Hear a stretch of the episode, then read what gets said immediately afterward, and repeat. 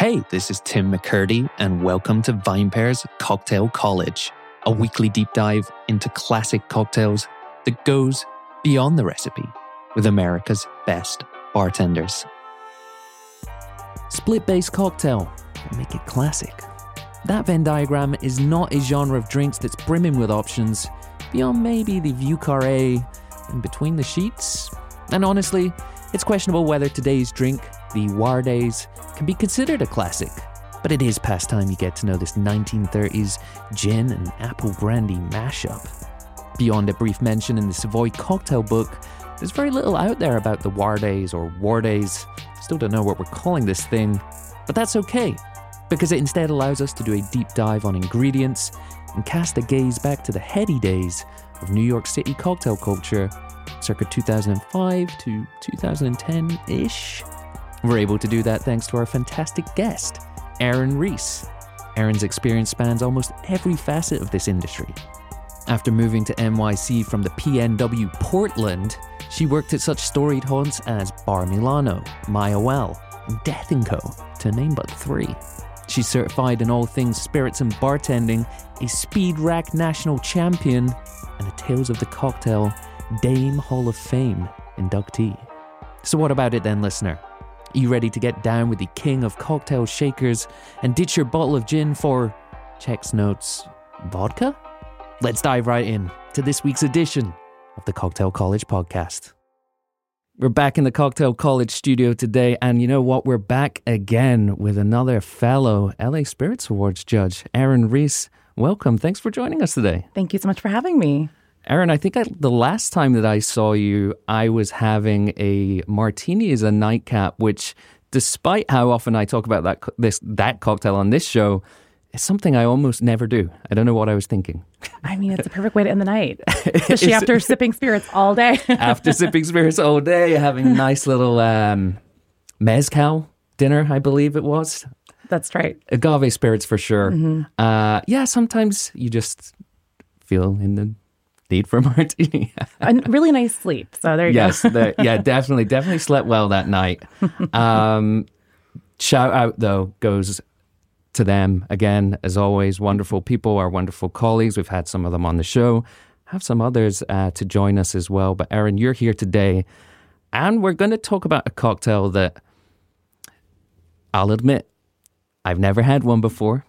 A and B.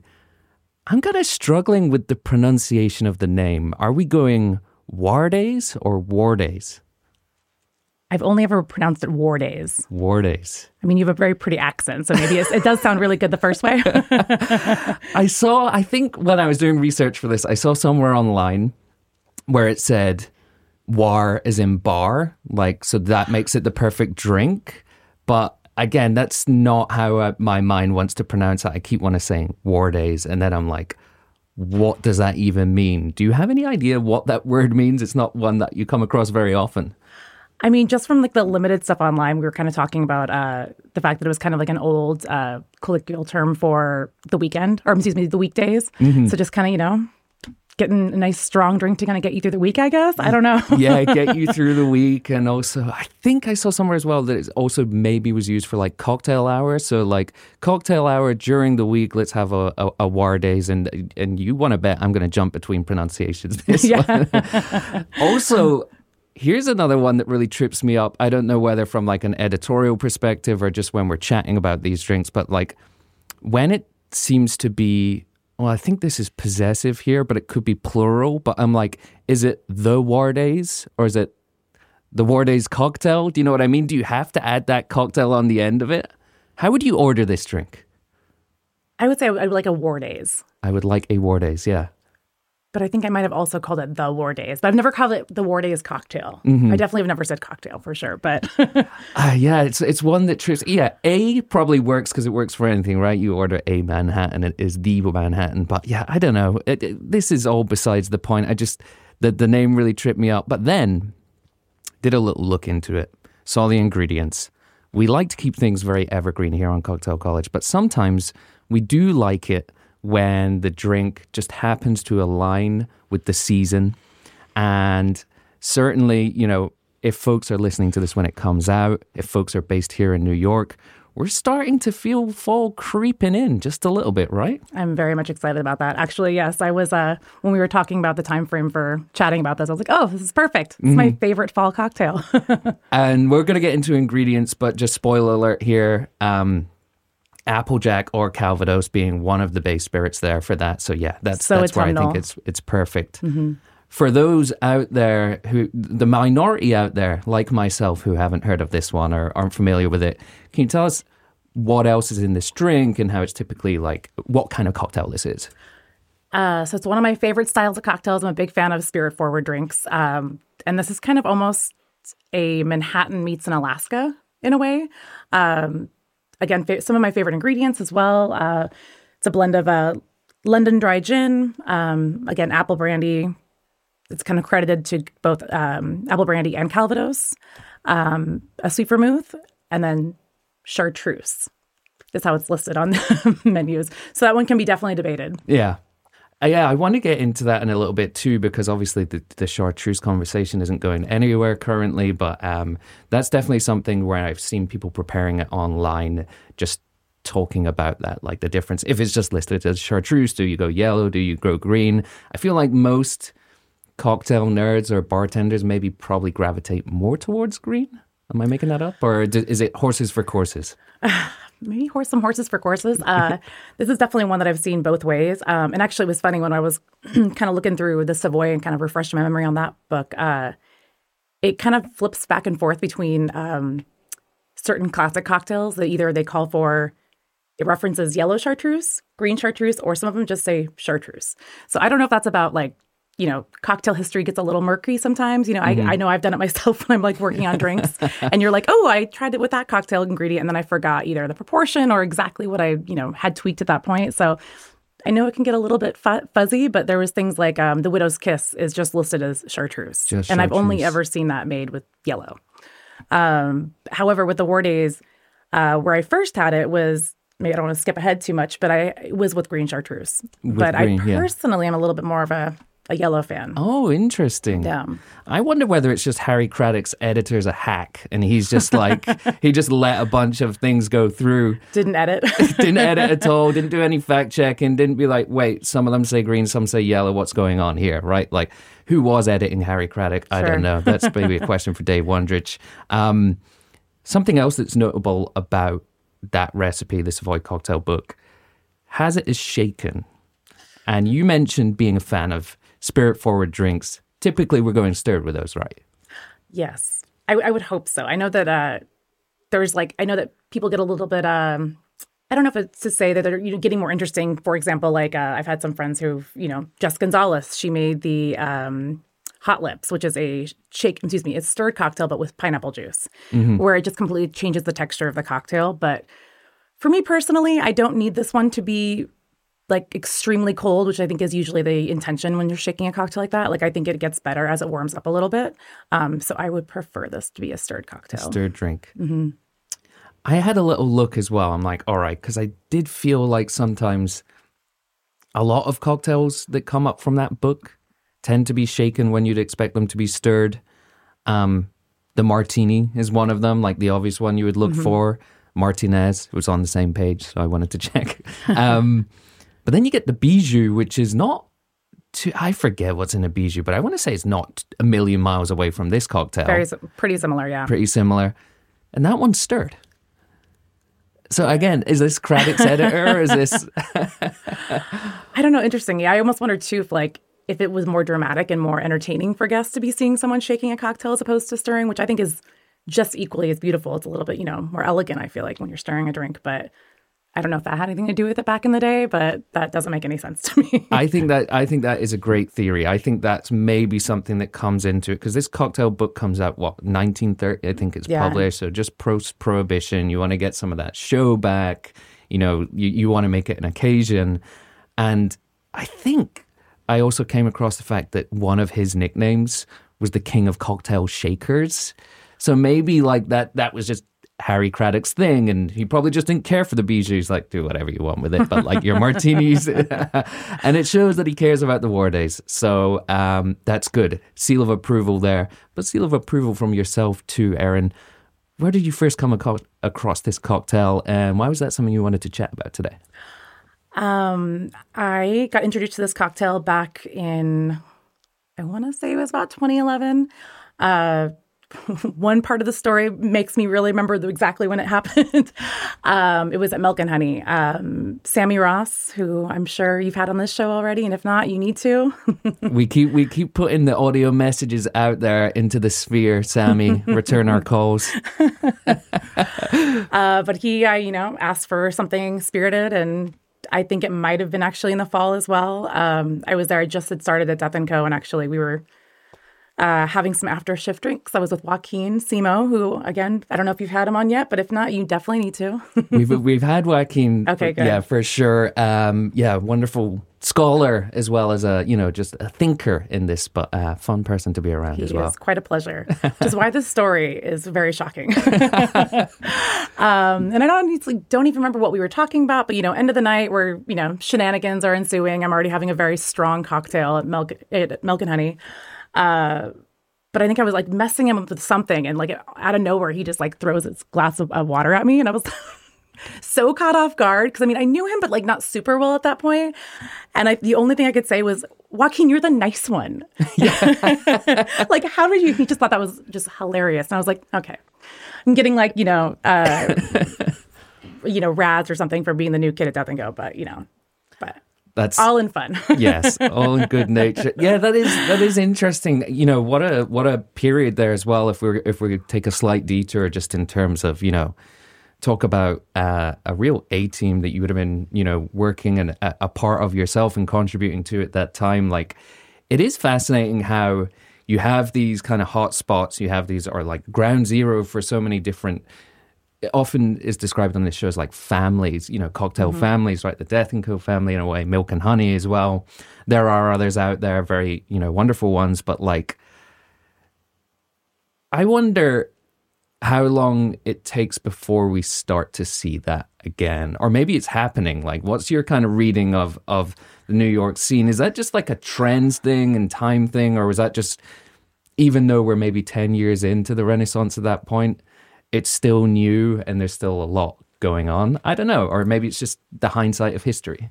Yeah. I mean, I hope it keeps going and happening again, but I know we doubt. It was a, it was such a big point of the time of being, you know, twenty, you know, between two thousand five and twenty ten, I feel like a lot of like uh, very influential bars opened. Um, and even saying a lot wasn't, there wasn't that many of them, especially in New York at that time. Um, so, you know, and we had a decent amount of talent at that point, where now I feel like there's so many awesome bars opening, and it's really hard to have that much talent, um, especially pandemic or excuse me, post-pandemic, where a lot of people either uh, changed career paths a little bit, moved out of their that particular city, or um, you know, or yeah, just doing something completely different. But so I feel like it's been definitely tougher, mm-hmm. and there's a whole new round of like younger bartenders, which is also very exciting coming in. But um, I don't think we're quite there yet with a. Uh, getting, you know, the little flash in the pan of all those like big names in one place, which is crazy. But I think that we can, I think we can get back that.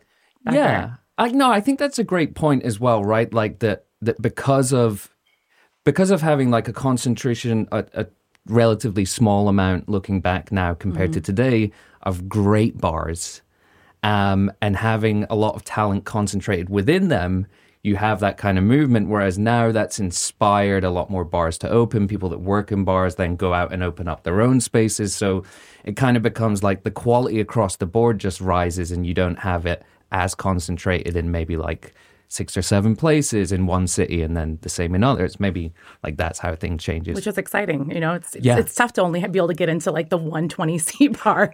You know, it's nice to be able to like go to so many places, especially now that they're kind of... um.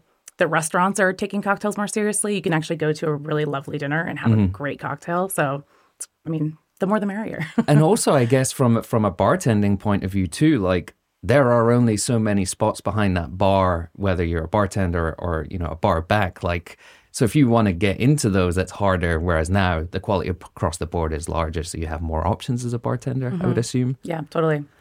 How was your, this is a major sidetrack as well, but how was your experience getting into Death and Co? And like, how much bartending had you done before that? And, and what was it about Death and Co that you were like, oh yeah, this is the place I want to be? Um, I had been bartending for about six years or so before that. Um, a few years in New York, and then before that, I was doing bartending in Seattle, which was funny. Looking back when you're younger, you think you know everything. And it wasn't like until I moved to New York and I like had put my resume everywhere, and I was shocked I wasn't getting all these callbacks until I was like sitting down in front of some of these places. And I was like, oh, I have no idea what I'm talking about. um, so a little eye-opening. Uh, but uh, yeah, I just got very fortunate. I one of my first bar jobs in New York was working for Tony Abagenum. And actually that was another experience where I, I went to go interview with him, and he kind of had a little packet to fill out. And I was like, oh, okay, whatever. And it wasn't until I got to like this, the question about name four types of gin. And I was like, what? There's more than one? Like, I don't, I don't understand that. So I was like, okay, I'm intrigued. Because at that point I was still like, I had moved to New York to kind of pursue more of an art career. And at that point I realized that working with Tony kind of, that it was, it could be more than just bartending. It was more creative. And yeah. I got really excited about that aspect of it. So um, it kind of made me realign my thoughts on that and kind of dive deeper into the bar world, which is I got, you know, working with him, and then got some really great opportunities to work for some other amazing people. And um, kind of the way I got into Death and Co. was working with Phil Ward over at Mayahuel, which is one of my favorite experiences. And it still to this day bums me out so much that that place is I know, yeah. It's gone. I'm sad to say I arrived in New York after Mayahuel was no longer with us, uh, which is a shame. Um I do get to see Phil from time to time at Long Island Bar, and would encourage anyone bar. listening to, yeah, but um, maybe not quite so much of an agave focus there. Though they have they have a lot of great things to pour there as well as the uh, cocktails. They sure do. Um, so working at Death and Co, and then you know, it stands to reason that maybe this is a cocktail that you would discover like. Where else might you discover it than a Milk and Honey, because it. Probably doesn't have the the kind of gusto to make it. It probably doesn't make a comeback on a Death and Co menu, right? I feel like Death and Co a lot of the time was more, you know, like proprietary drinks, and not that there weren't a lot of great ones at Milk and Honey, but it's like that idea of not having a menu. So what do you do if you're working at Milk and Honey? You kind of look back and you resurrect these old drinks, or you find ways to make them really good and really appealing, and kind of introduce them to people. Like that seems to be.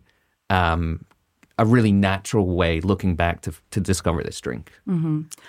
Yeah, and it was actually funny when I was also doing some more research. I realized I had, Robert Simonson was like looking for forgotten classics that deserved a, a comeback, and I was like, oh, I would actually quote it in writing that, because we did um, for back in the day. I don't know if they're still doing it now, but we were doing kind of like a classic section, even though we had like you know sixty or seventy of yeah. our own house creations as well.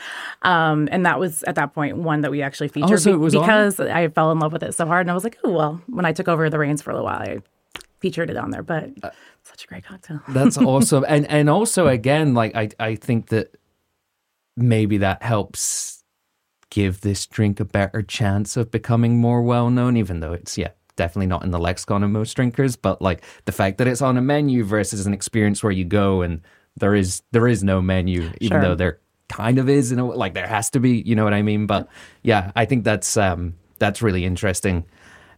In terms of when you put that on the menu, was that something that got ordered a lot? Was that something that you would try and push a lot? And what were your experiences from guests? Goodness, I'm trying to, this was so long ago. Um, Those those drinks I feel like didn't get ordered as much as much like that section in general, because I feel like people would come in and they just wanted to try what we were doing. Um, but every once in a while I would just try if they were looking for something spirited. I just thought it was such a great classic, especially to follow up with you if you're a fan of the Manhattan. It's mm-hmm. such a lovely autumnal version of it that how could you not love it if you get this you know perfectly balanced cocktail in front of you? Yeah. Speaking of balance, where where do you think the balance lies in this drink? Because something we talk about a lot is the fact that a sweet drink can be balanced, or a dry drink can be balanced, or a sour can be balanced, right? Mm-hmm. Like where where do you find the balance in this, and what are you looking for from a, a really well-executed version? So I think where this one becomes uh, where you can kind of go back and forth between whether it's green or yellow is what vermouth you're using. Um, I was playing around with this drink a little last night to kind of, you know, refresh my memory. Yeah, you know, for sure. Nice little nightcap. And uh, I realized that back in the day, I think we were, I think Carpano was such a big deal back at like ten years twelve years ago at this point, um, that I'm pretty sure that's what we were using back in the day. It was just like such a, it was like such a fan favorite, and all the bartenders were just so obsessed with it. And I mean, it's still, um, it's a delicious vermouth. Um, but I actually tried making it with Cocchi Torino last night, and Ooh. it was, which was, I love as well, but the cocktail kind of almost fell short for me. Oh, interesting. Which was crazy. Um, Because, I mean, I, I did make it with Calvados as well, so it wasn't an overly proofed um, apple brandy. Um, and then a London dry gin. I used Beefeater. Uh, but I think that just the Torino with green chartreuse, it was it was still a nice cocktail, but it was quite dry. Yeah. And then when I added the yellow, it was, it was good. It was uh, it kind of added a nice roundness to it, but it just wasn't hitting the same as when I added the Carpano. I think something about that, the nice vanilla notes, and it just got a little bit more robust of a vermouth. Um, but I still... The green chartreuse worked was well worked well with it, but I preferred the yellow again. I think it just kind of added some nice body to it because it is such a nice, strong, spirited drink that just having that extra little honey, I guess, was nice. a really nice ad- addition. And so you mentioned um, gin there, but also Calvados. Let's let's start with Calvados because that's one that definitely doesn't come up as often in this. And, you know, it could also be apple brandy. I think I actually put it down as Applejack, and that's pro- definitely, I don't think, what is in the Savoy. I think I just went immediately to fall. We're in America, we're having Applejack. Sure. You know what I mean, I mean uh, that was the first time I had it was with, with Laird's. Oh, really? Mm-hmm. I mean, wonderful product and, and, you know, feel like also that era that we were speaking about before, they were really kind of doing a lot to uh, ingratiate themselves and, you know, work with bartenders, and or certainly that's what I've heard. Yeah, Lisa Laird was was quite uh quite around quite a bit. Yeah, uh, so it was really wonderful to have. You know, she just being right over the border in Jersey, so she was in New York a lot. So uh, yeah, no, we was a. I feel like that was a big ingredient that was on every menu. Like every bartender wanted the really high proof, you know, apples. Yeah, it was delicious. I mean, it works well in a lot of different drinks. Mm-hmm. Um, however, I think for me in this drink, I mean, I I love and I will have the Warday's at. Now, attaboy, every yeah. time I go. It's like my first drink every time I go in there. Um, and I will be happily have it with Laird's. Um, yeah. However, when I've made it at home for myself, I prefer the Calvados. Like, I really love how elegant and soft it can be. Um, I also really enjoy using, like, a Domfrantain. So having a little bit of that pear that's yes. blended into there is also just kind of another nice, even though because it is such a simplistic cocktail, that having just a little tweak like that is uh, really lovely and just kind of, you know, ups that fall flavor. Yeah. I, I love Calvados. I, I find it to be a real sleeper hit. It's one of those where, like, if I have people over, over for dinner and I want to have a digestif, I want to have something. I'm not really a big Maro drinker, mm-hmm. um, but also just pull something out for folks that maybe don't explore spirits that much. I'm like, try this. It's amazing. It's also, like, drier for my palate than a lot of American whiskey that I might otherwise reach mm. for, you know, or sure. bourbon. Um, you mentioned... pear being in there as well. I think people just automatically think of apples, but um, why do you think those brandies that have either like a mix of the two, why do you think those really work for cocktails? Um, I don't know. Just something about just the, just the softness of Calvados. Like it just, like I just love brandy in general, and it kind of is, and I, it's something I also like to use for when classic cocktails and cognac drinks. It just kind of adds that extra little layer of just like prettiness, and it just, again, very autumnal. Um, but yeah, just it's just like a really round, beautiful, I don't know if it's just the way that they're, the pot stills and just kind of like all that flavor that it's being able to add, but I just really, it's really beautiful. Yeah.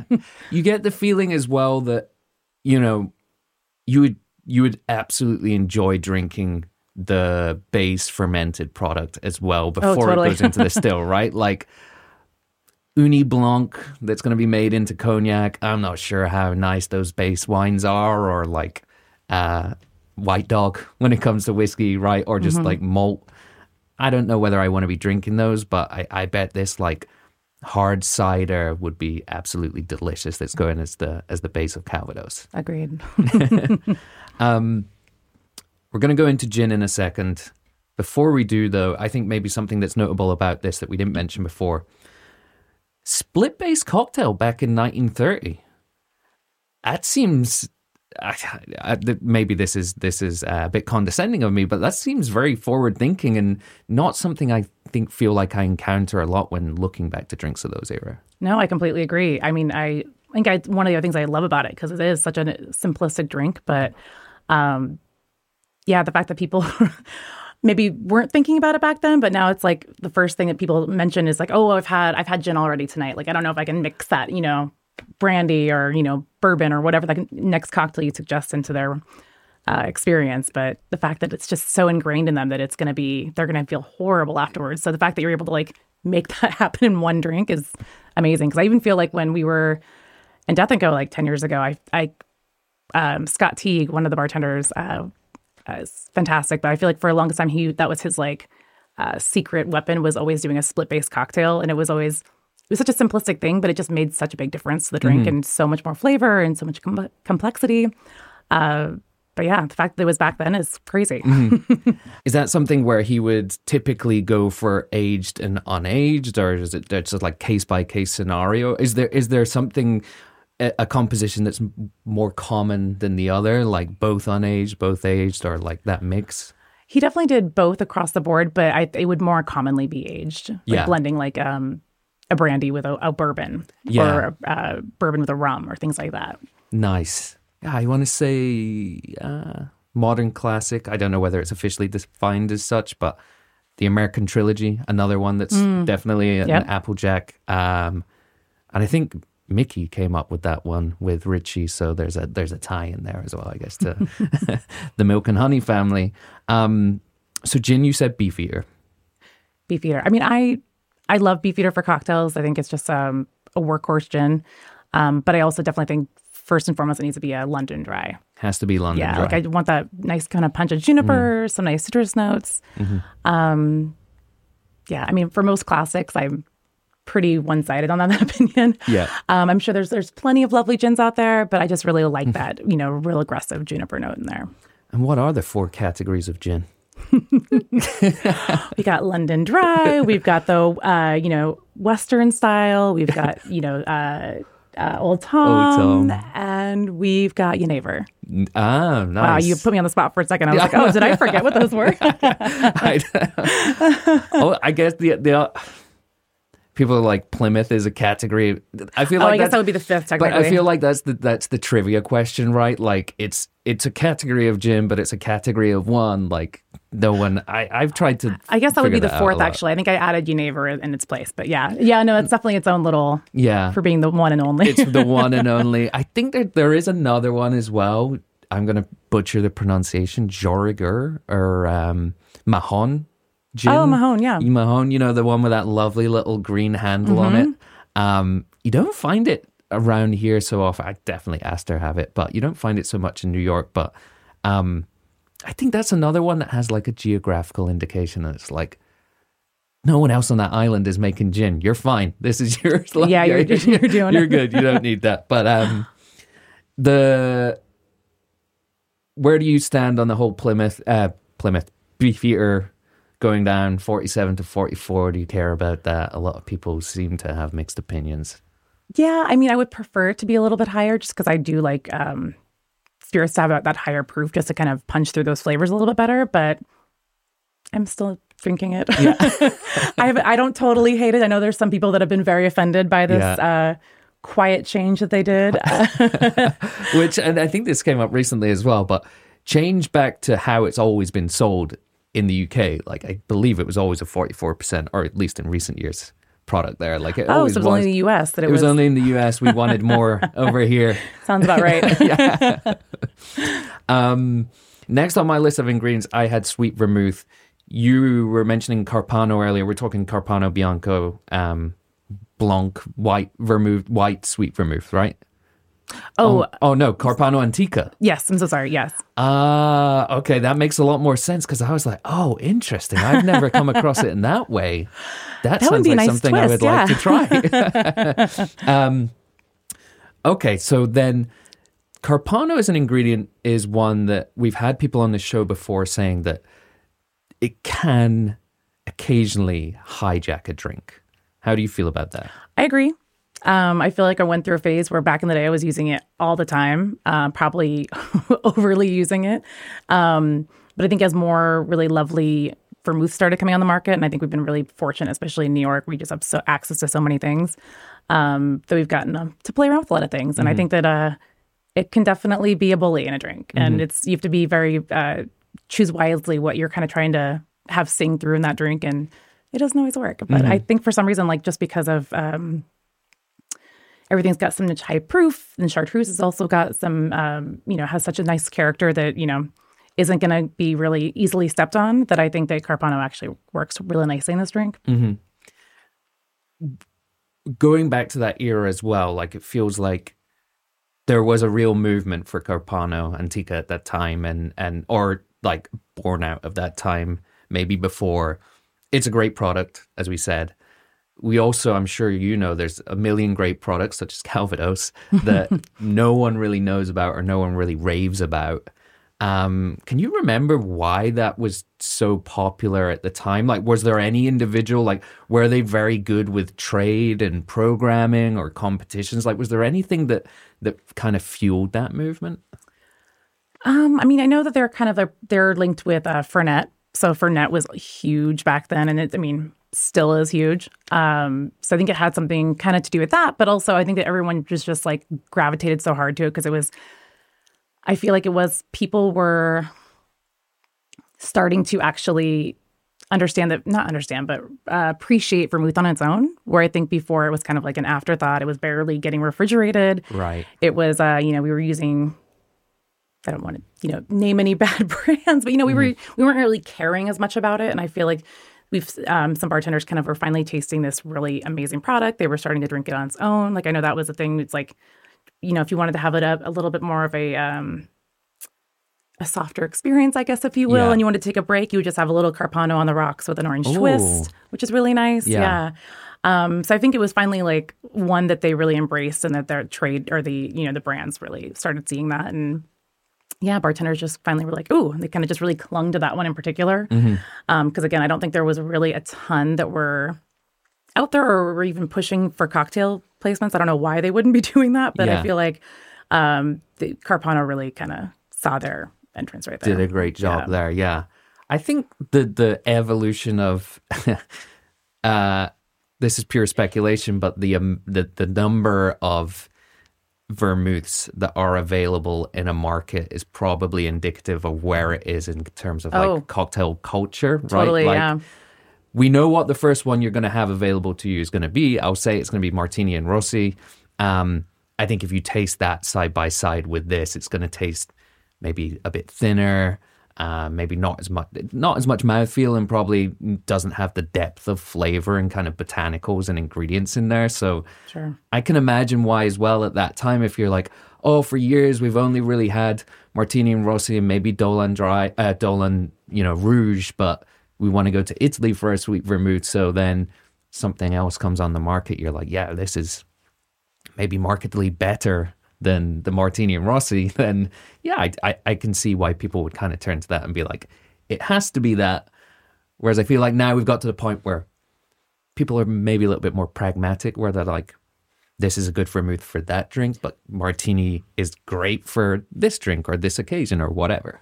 Totally. It's very exciting that we've finally gotten to that point where we can be that choosy. And like, yeah, true. At Banzibar, I feel like we had to finally stop like bringing on uh, vermouths because our, our lowboy couldn't handle it anymore. And it's like, okay, this is getting a little ridiculous. I mean, it's amazing. I love it, but uh, I need some more room. mm-hmm.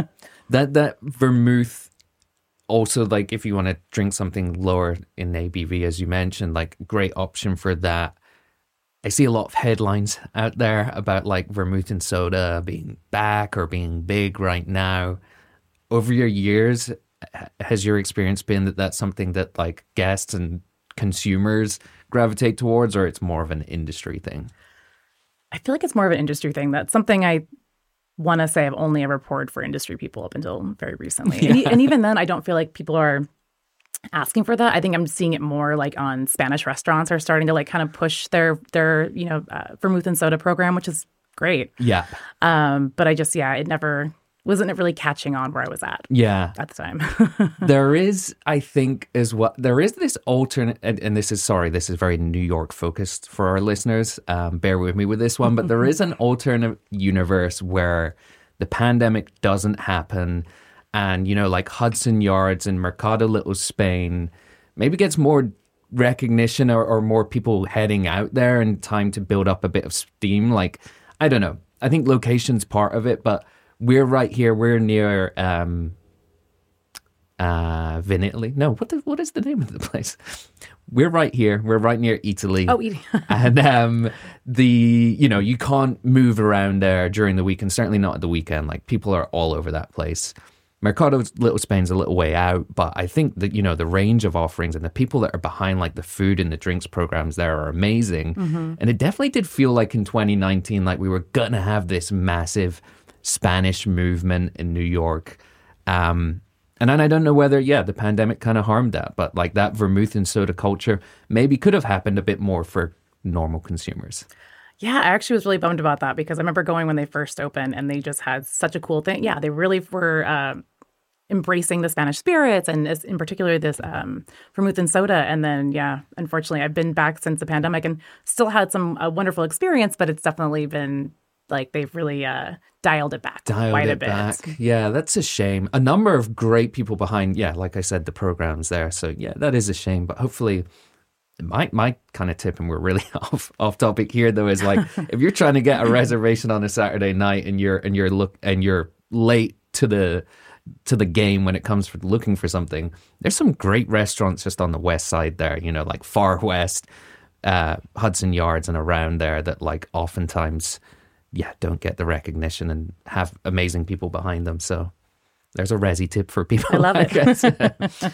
um Moving back to the cocktail now, though. Green chartreuse or chartreuse. So you said that in your version, you felt like the yellow, and that was with the um, Carpano. You felt like the yellow was the one that just, there was more of a marriage there? Yeah, I think also I was using Calvados too, which I think the Calvados just really lends nicely to all the honey notes that are in yellow chartreuse. Um, but I just think that with um, how spirited the drink is, just having the extra little bit of fat from the yellow chartreuse with the Carpano would just like really... gave it a nice mouthfeel, and I really mm-hmm. enjoyed that.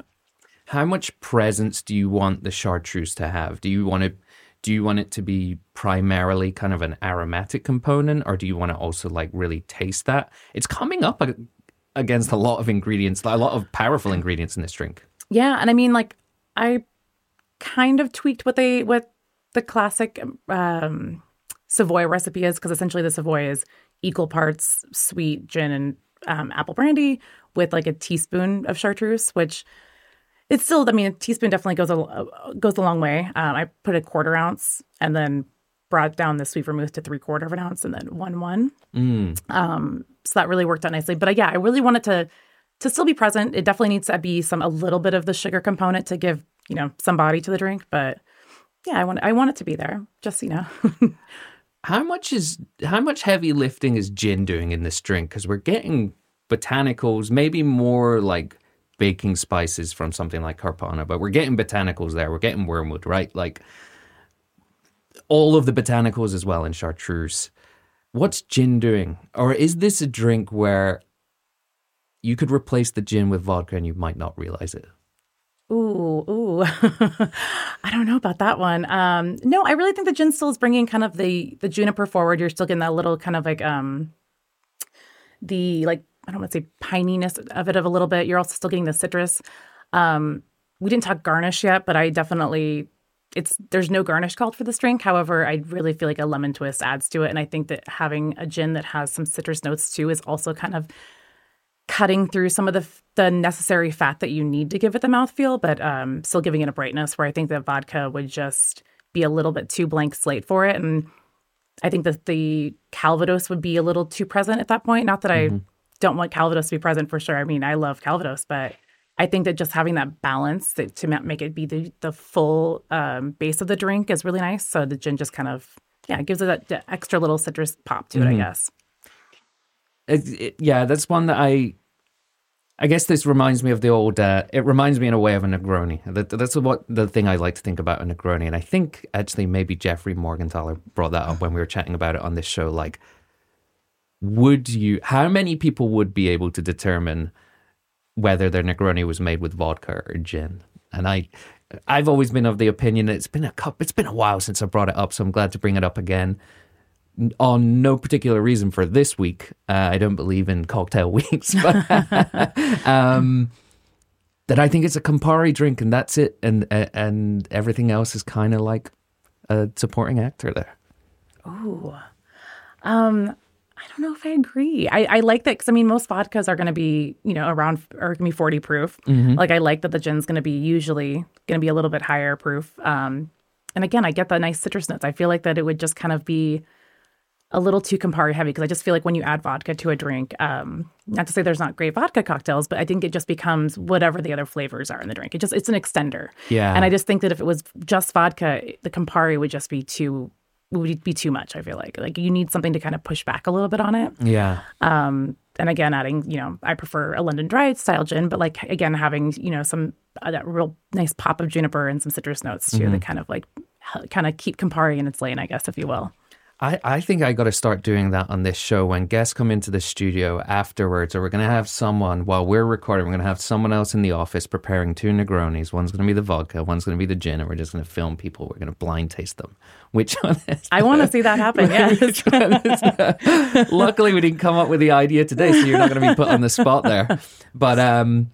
all right, one more thing. While we're talking about this, and you know, like a drink is associated with something, we bring it up a lot recently. Chartreuse, short supply. If you can't get it, am I just pressing abort? I'm not making this cocktail at all, or is there a substitute, a, a quick hack? If I'm maybe someone's listening, they're like, I have all the other ingredients. I don't have green chartreuse.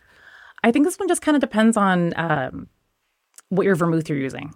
I think you just got to play with that because I think that there's another. It's really hard to have some real swaps for green chartreuse. I know, like. Um, Fascia Bruto's gotten one, but it's like much more vegetal, which is can make it more interesting, you know, another interesting side of that cocktail. Um, and then for yellow chartreuse, I know that, you know, Genepi is a really nice one to kind of like swap it out. However, it's going to be a little lower proof. It's going to be a little bit more, a uh, little sweeter. So I think you'd have to play around with, maybe you could do a Cocchi Torino with this, with Genepi. Mm. So just kind of being able to kind of play around with that. You can get around not having the beautiful chartreuse. mm-hmm. Yeah, it's, I mean, it is still out there. It's worth noting. It is still out there. Maybe not, you know, if you're running a bar and looking for a case, but I think, well, I've seen some ridiculous prices on Drizzly, but it exists. If, if anyone is... Uh, it's not going anywhere, but it's, yeah, it's just... Uh, The, the keys on that gate are a little bit tighter. Yeah. Well, I appreciate you using some of your, um, your, you know, your precious stocks there last night. Just, you know, uh, tweaking a few versions, refreshing yourself. How about you walk us through your preparation of this drink now, um, including your your your spec and how you go about building it if, as if we were at the bar today? Sure.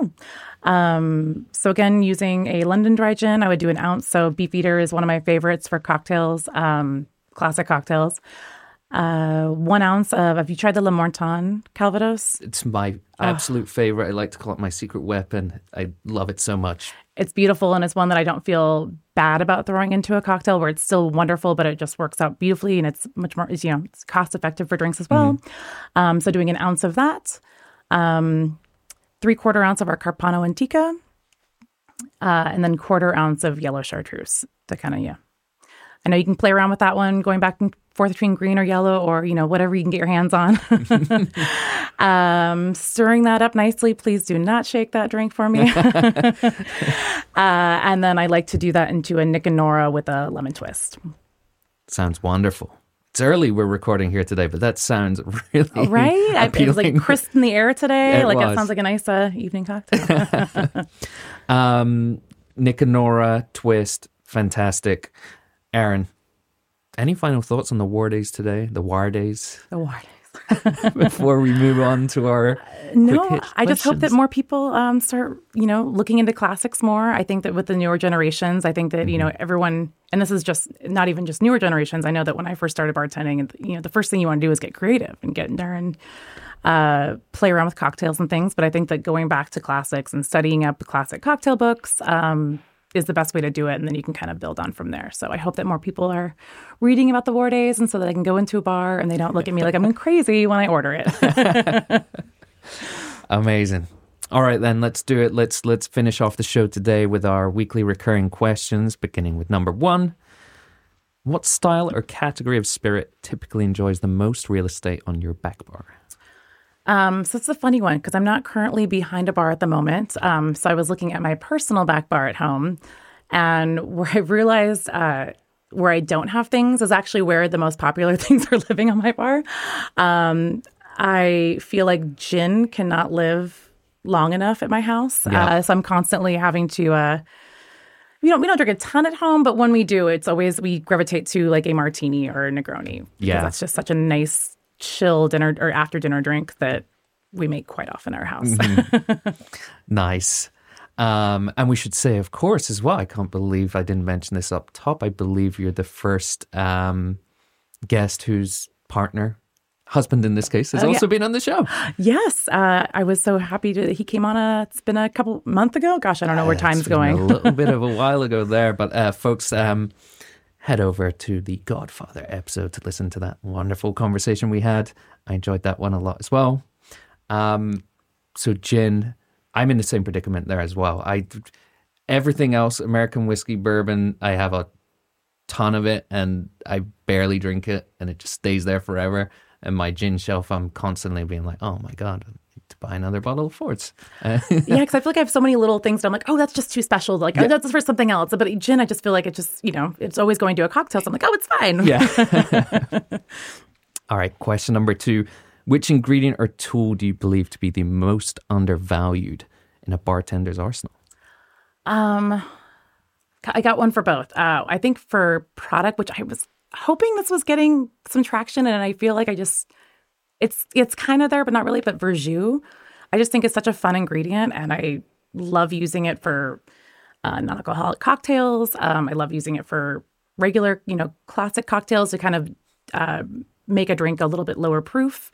Um, I love adding it into kind of like we're shaken cocktails. You don't add, I mean, excuse me, stirred cocktails. You don't add citrus, obviously, but it's kind of, it's like almost in a cheat in a way where you're kind of adding a really cool touch of acidity into a stirred cocktail.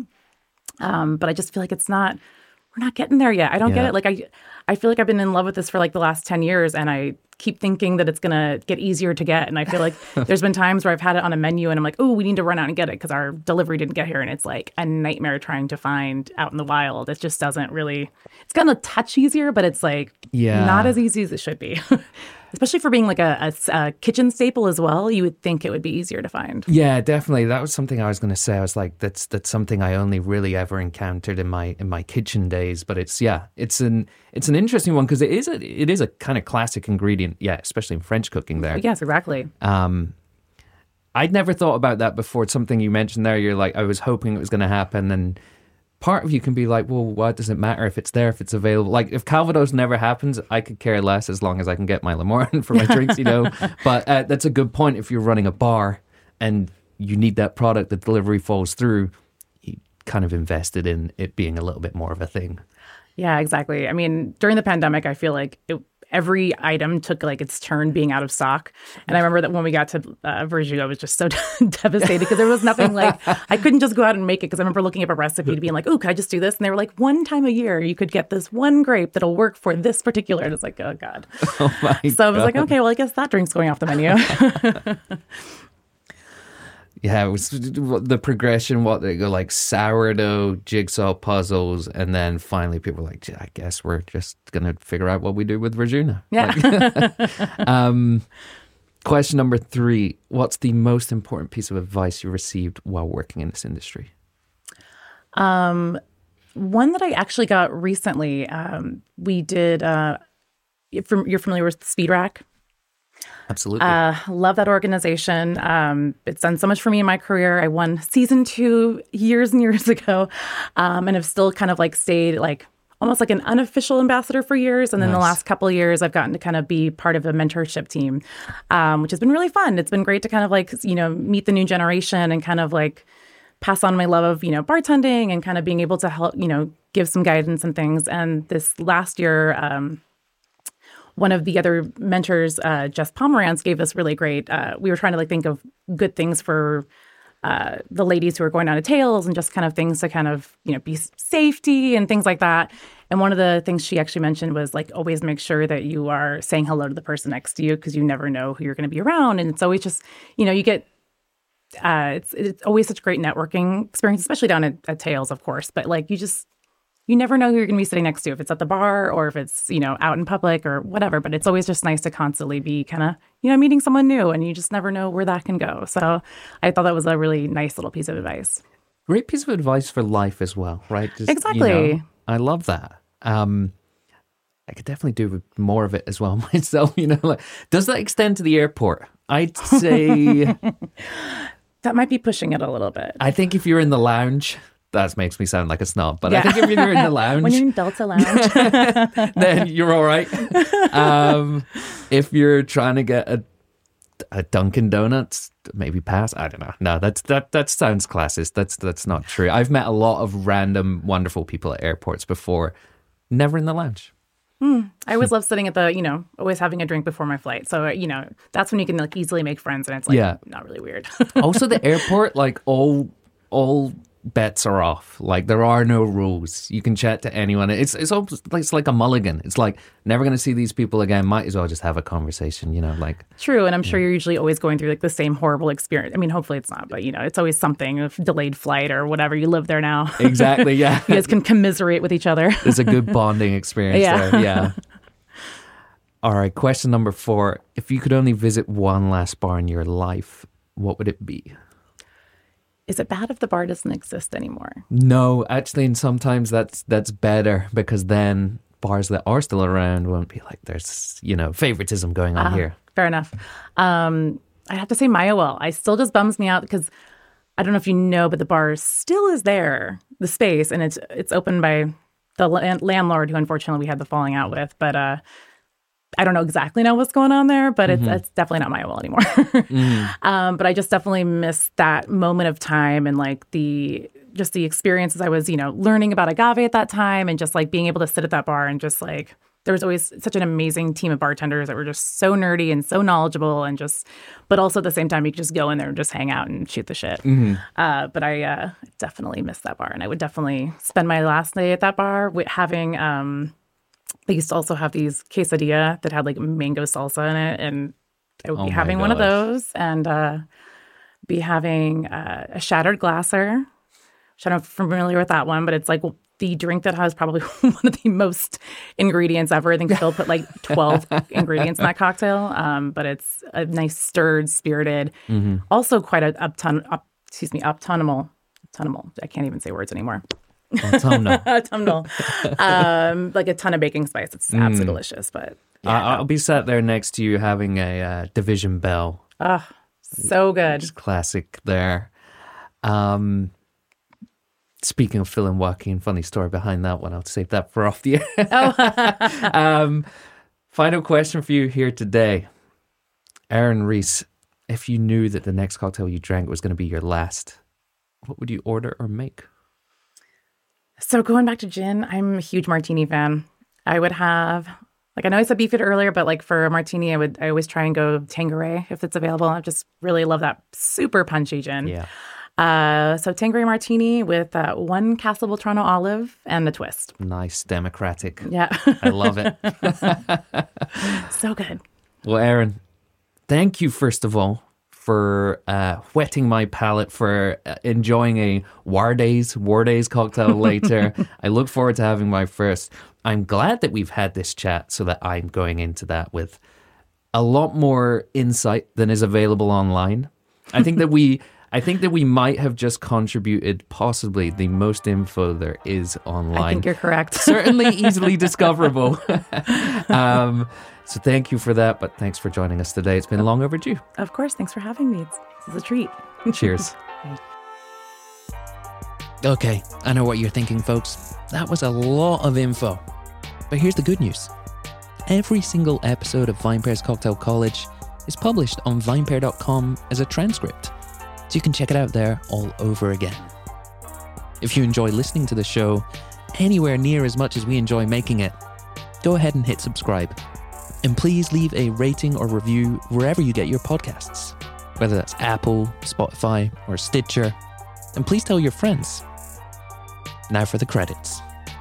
Cocktail College is recorded in New York City and produced by myself and Darby Seaside, who also composed our awesome theme music. Just give that a listen, folks. I also want to give a huge shout out to everyone on the VinePair team, especially co-founders Adam Teeter and Josh Malin, editor-in-chief Joanna Chirino, and art director Daniel Grinberg, who designed our killer logo. Finally, thank you, listener, for making it this far and for giving this whole thing a purpose. Until next time.